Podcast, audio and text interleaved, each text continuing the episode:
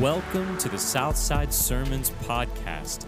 I am Christopher Campbell, pastor of Southside Baptist Church, located in Decatur, Alabama. This message you're about to hear is from God's Word and is offered to you with this prayer that God would give you eyes to see, ears to hear, and a heart to obey His Word. May your faith be strengthened in Jesus, and may you grow in your knowledge of Him. Joshua chapter 5, beginning in verse 13. This is God's word. When Joshua was by Jericho, he lifted up his eyes and looked, and behold, a man was standing before him with his drawn sword in his hand. And Joshua went to him and said to him, are you for us or for our adversaries? And he said, No, but I am the commander of the army of the Lord. Now I have come. This is God's word. Amen. Would you pray with me? Our Heavenly Father, we thank you for your word that you have given to us that benefits us we ask that you would give us eyes that we might see, ears that we might hear, and hearts that we might obey your word. Lord, if you will not help us to understand and apply this word, we will not be able to do it. So we are dependent upon you. In the name of Jesus, we pray. Amen. Amen.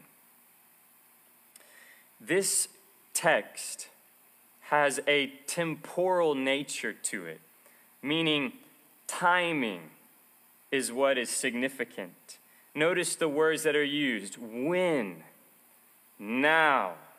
These are timing words. This is a text about timing. Have you ever, uh, or have you learned to trust God's timing? Or do you question God's timing? Do you trust God's timing or do you question God's timing?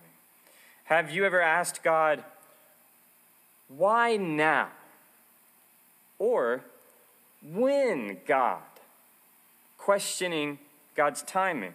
Have you waited for God until you felt like you could wait no longer? Have you prayed for something and it seems like God's answer came right at the last minute, forcing you to wait.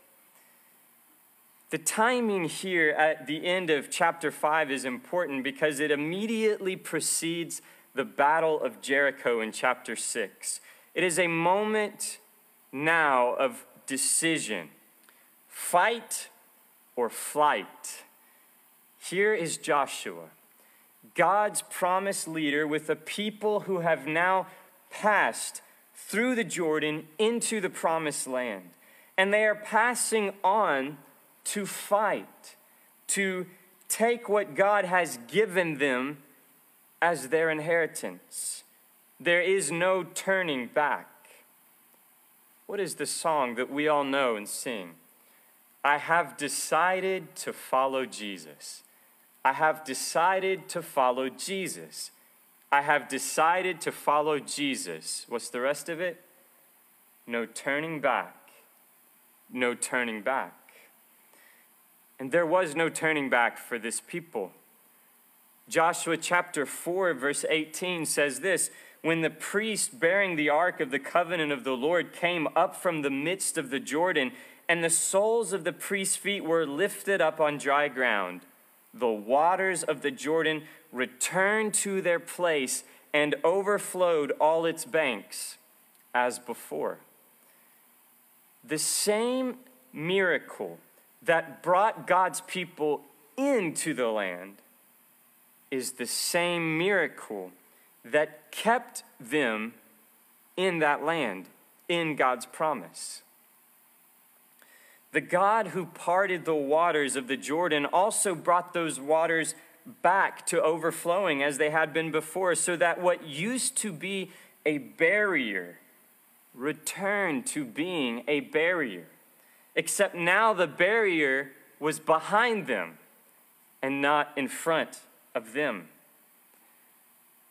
People who struggle with addiction understand this. The addiction never really goes away, it just relocates. It's either in front of them or behind them, but it's still there. If you've ever been to some kind of a 12 step program, they all recognize this. When they introduce themselves at the meeting, they, it doesn't matter how long they've been sober, they identify themselves as an addict presently. They introduce themselves in this way because they recognize that their addiction is still there. It's just for some of them it's behind them and some it's in front of them. The barrier of the Jordan River was not removed, it was just relocated. So the people were now faced with a choice go forward with the Lord and face the new challenge of Jericho, or turn back and face the old challenge of the Jordan on their own. We can imagine the people looking behind them and seeing the overflowing banks of the waters of the Jordan, and then looking at those 12 stones that used to sit in the midst of those waters, but now form a memorial, a monument, dried out by the sun as a testimony to what God had done to deliver them, and remembering this remembering that as God had delivered them through the Jordan, surely God can deliver them past Jericho too. Surely the Lord can relocate the stones that formed the walls of Jericho too. In this way, the people of faith had passed a point of no return. And that will happen as we journey in faith as well, where we will reach such a point where there is no turning back. I want you to hear this gospel proclamation. The same Savior who brought us into God's family is the same Savior who keeps us in God's family. Jesus brings us past a point of no return. What Jesus has done is better. Jesus does not merely relocate our sin, but he removes it declaring us right with God by his own blood, by making us born again as a new creation. And he brings us in as brothers and sisters into God's family, adopted as sons of God, daughters of God. This is one way in which Joshua is pointing us to Jesus over and over again. It's a recurring theme of God bringing his people out of Egypt and bringing them into his promises for them. Yet, while living in light of this blessing, God's people in Joshua still face challenges. And the same is true of us. We will face challenges too. After all, what was it that Jesus said in Matthew chapter 16, verse 24? Jesus says, If anyone would come after me, that's following, right? Let him deny himself and take up his cross and follow me. If we think taking up a cross is easy, if we think denying self is easy, then we don't know what it means to follow after Christ. Jesus said in Matthew chapter 7, 13 and 14, enter by the narrow gate, for the gate is wide and the way is easy that leads to destruction, and those who enter by it are many. For the gate is narrow, and the way is hard that leads to life, and those who find it are few. When following Jesus, the easy way is the wrong way. The hard way is the right way. And this is a way that the Lord tests our commitment to Him. It was easy for Peter to deny Jesus three times and to just run away. It's easy for us to give up and find an easier way forward. But Joshua chapter 5 gives us this assurance. Nevertheless, in spite of all these challenges, At the right time, the Lord came. Look with me at Joshua chapter 5, verse 13. When Joshua was by Jericho. Now, that location is also important. Not just the timing, but the location. He's by Jericho. So, Israel is encamped at a place called Gilgal. And Gilgal is on the eastern edge of Jericho, where Israel had camped after they had passed through the waters of the Jordan. The name Gilgal in the Hebrew language is very similar to the word to roll. Because in Gilgal, the Lord rolled away the reproach or the disgrace of Egypt from the people.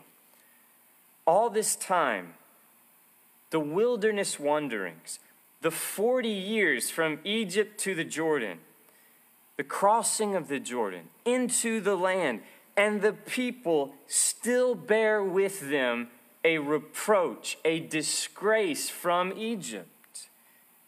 No matter how much they had consecrated themselves, no matter how distant they are from their faithless fathers, they still carry a disgrace of Egypt among them that makes them unfit, not ready to receive their inheritance. The text is going to explain this for us. One illustration to think about if you've ever minced cloves of garlic, you peel that garlic back, you start mincing those garlic, you realize that that garlic gets on your hands, and no matter how much you wash your hands, that stench of the garlic is still present for a while afterwards. Well, this is same thing is true of the people. All this time had passed, they'd consecrated themselves, they're now in the land, and yet there's still this disgrace, this stench of Egypt.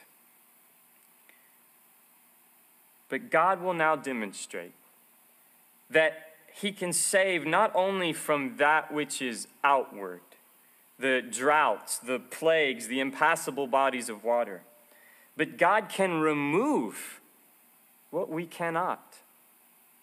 That is our disgrace, our sin. And so this text is all about God and what He does. So let's pay attention and learn that God can make us holy without, God can make us holy within. Look with me at Joshua chapter 5, verse 1. Joshua chapter 5, verse 1 As soon as all the kings of the Amorites who were beyond the Jordan to the west, and all the kings of the Canaanites who were by the sea, heard that the Lord had dried up the waters of the Jordan for the people of Israel until they had crossed over, their hearts melted, and there was no longer any spirit in them because of the people of Israel. And this is a testimony yet again of the Lord going ahead of Israel and fighting for them on their behalf. Just as the wax of a candle melts under the flame, as the word of God's wondrous works and his greatness went forth, it melted the hearts of the people of the land with fear. And the inhabitants of the land realize that they will not ultimately be fighting Israel but they will be fighting Israel's God. As a pastor, I am endeavoring to lead our church to be God's people, God's way, recognizing that the church belongs to Jesus Christ.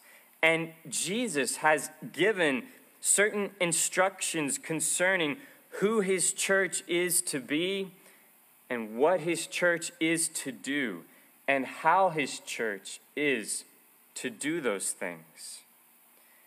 And God's word influences the decisions that I make.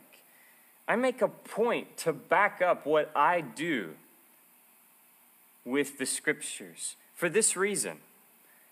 When someone disagrees with something that I do as a pastor, my hope is that I can take comfort in knowing that their disagreement is ultimately not with me, but is with God and His Word. The people feared Israel, but they feared Israel because Israel's God was fighting for them. The inhabitants of the land feared because they had heard the workings of Israel's God. Look at verse 2. At that time, the Lord said to Joshua, Make flint knives and circumcise the sons of Israel a second time. Notice the language here. At that time, the Lord said to Joshua. The timing is significant. God had already won the battles, but the people were not yet ready to fight them and inherit the land. Something needed to be accomplished in them first. So God commands that the sons of Israel be circumcised a second time, and Joshua obeys. Verses 3 through 7 explain this for us. Look at God's word with me. So Joshua made flint knives and circumcised the sons of Israel at Gibeath Haaraloth. And this is the reason why Joshua circumcised them.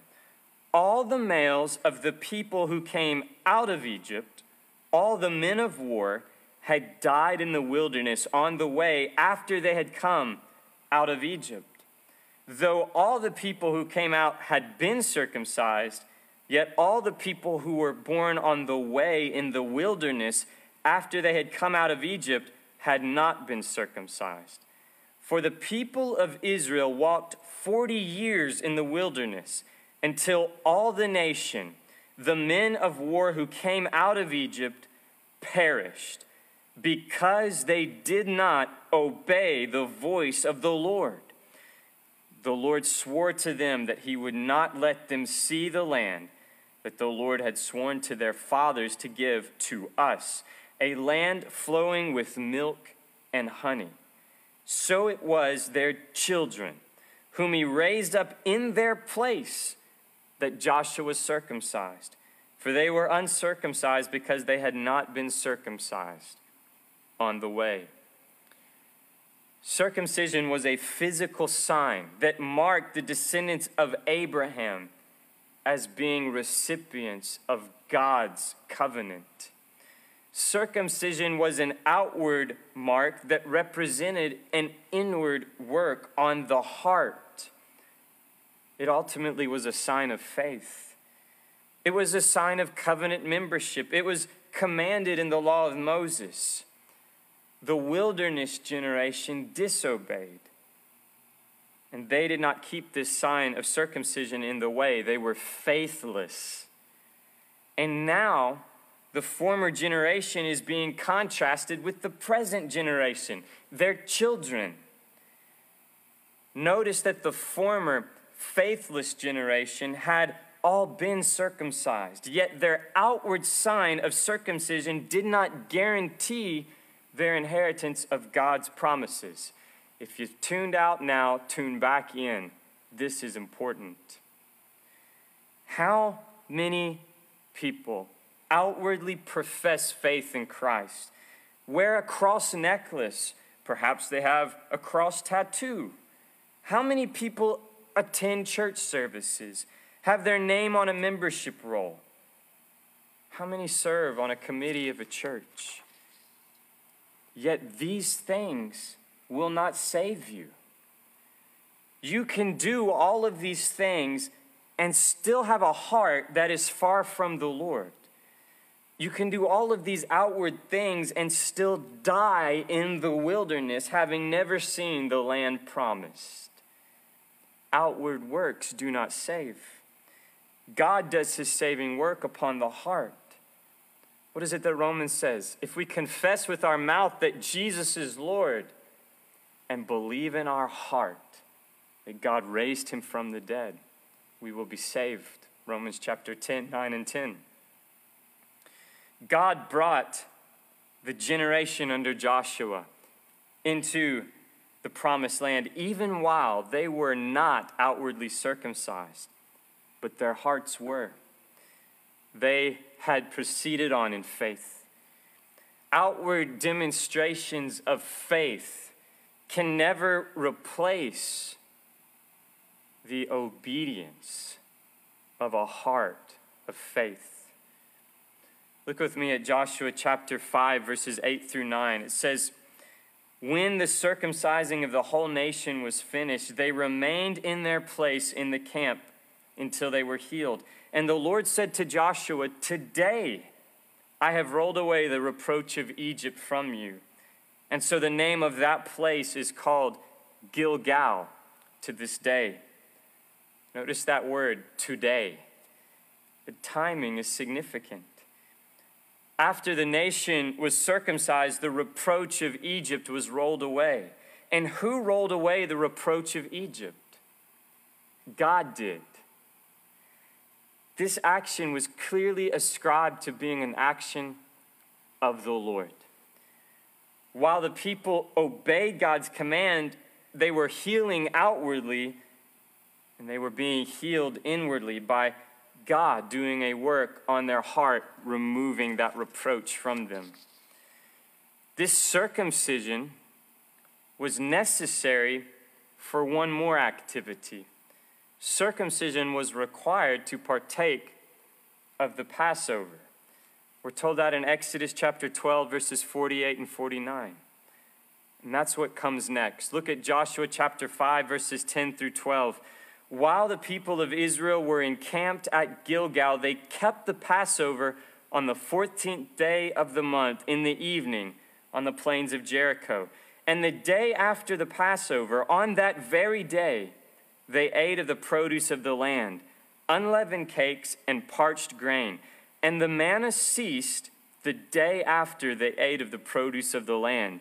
And there was no longer manna for the people of Israel, but they ate of the fruit of the land of Canaan that year.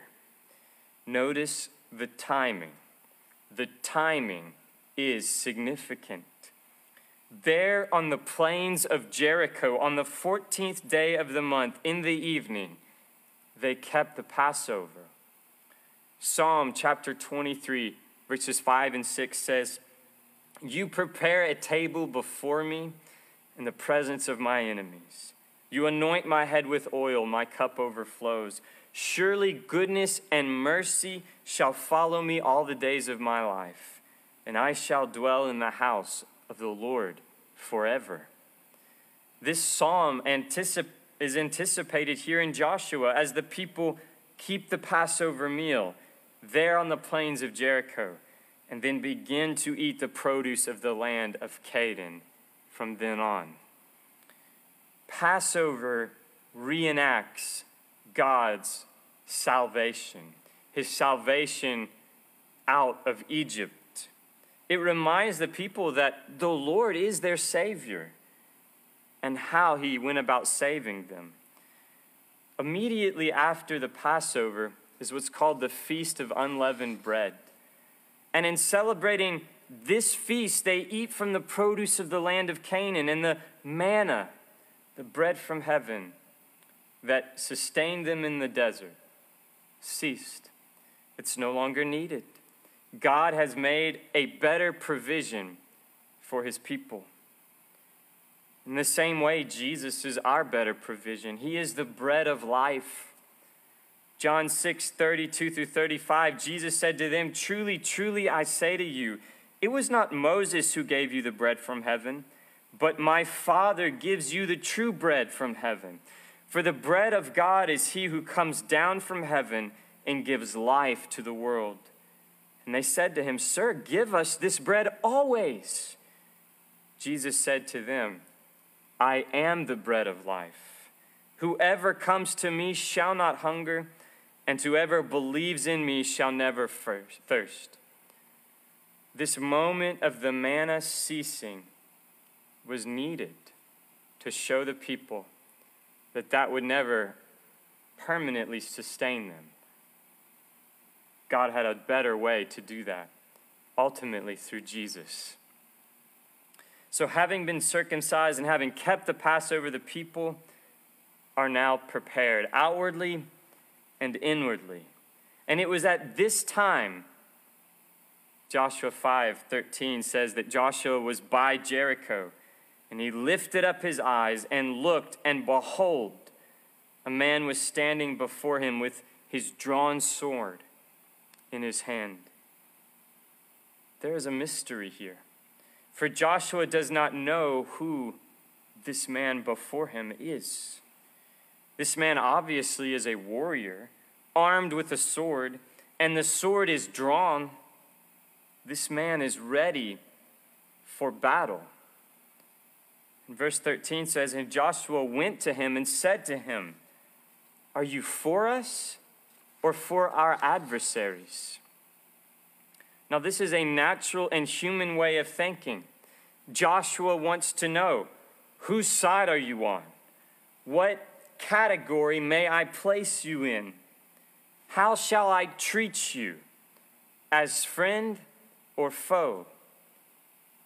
But notice that this man does not answer Joshua's question by picking sides or by identifying himself according to a human category. What does he say? Look at Joshua chapter 5, verse 14.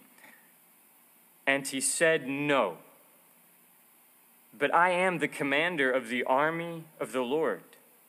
Now I have come.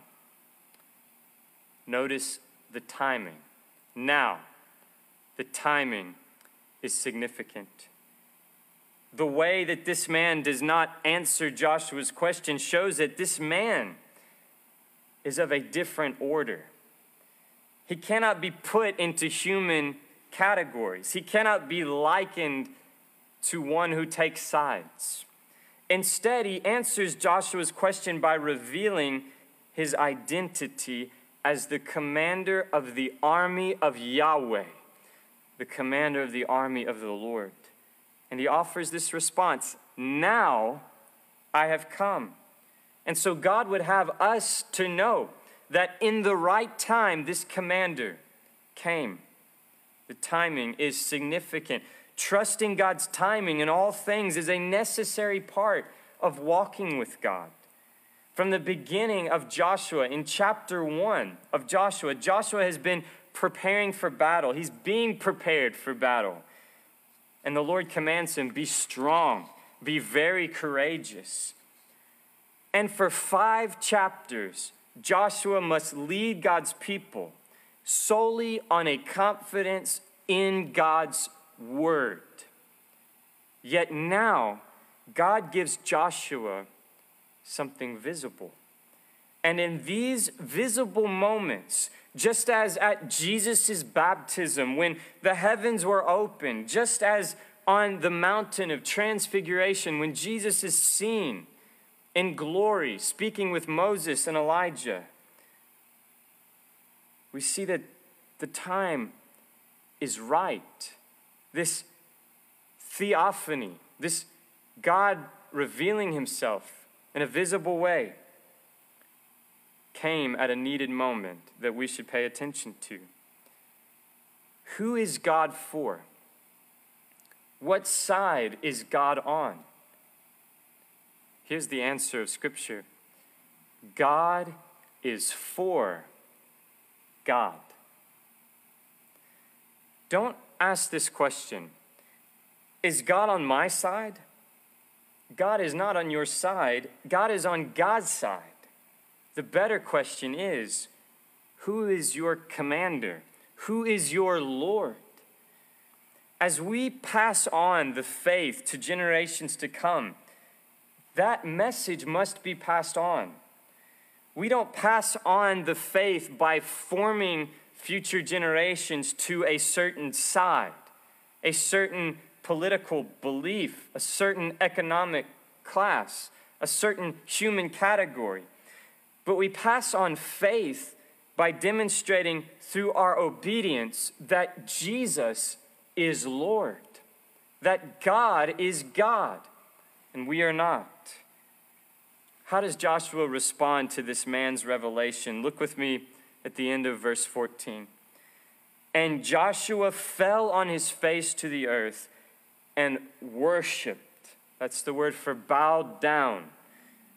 And said to him, What does my Lord say to his servant? And the commander of the Lord's army said to Joshua, Take off your sandals from your feet, for the place where you are standing is holy.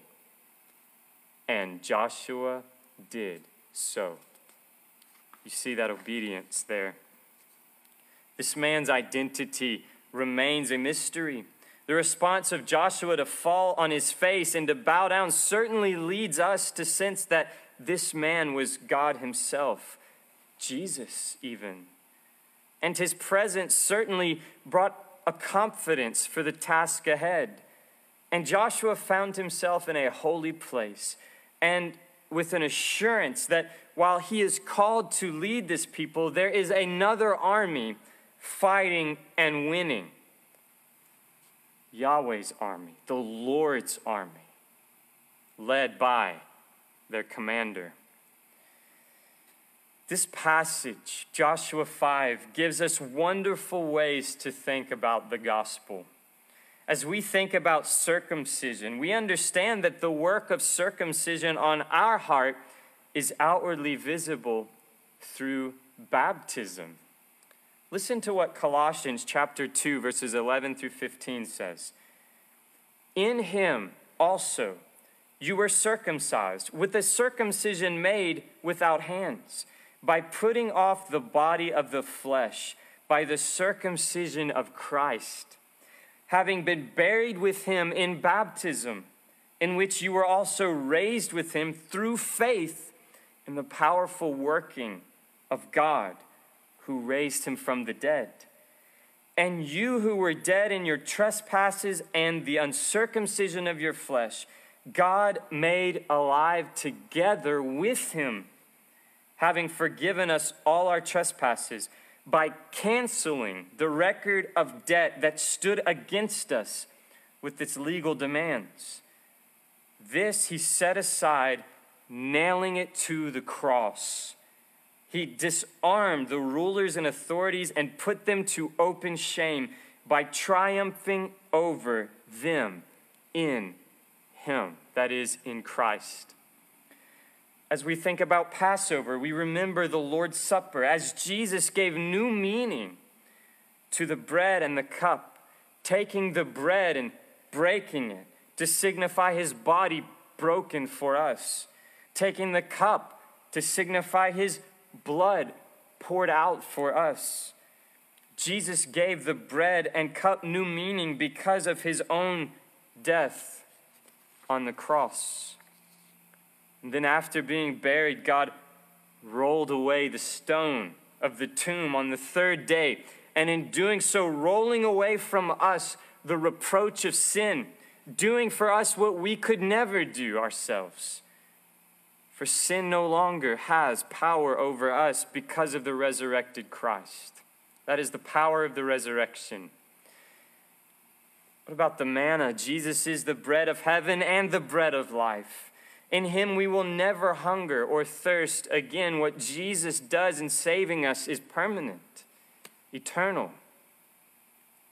And in the right time, we know that Jesus came first to die but in the right time, Jesus is coming again. Are you ready for his return? What will you do with what you have heard today? That's one of the functions of preaching is that it exhorts you. It moves you in some way, either to strengthen your faith or to call you to repentance and faith in Christ. How is God moving you? In Joshua, we understand that the people will not enter into God's promises their own way. In Jesus, we see God's way. Jesus is God's way, not just for salvation, but also for all of life, for all of the challenges that we face, for the promises of God that we will inherit in Him. Jesus is our inheritance. In Jesus, we do not stand on holy ground, but we are made holy by His Holy Spirit indwelling us. Christ in us, the hope of glory.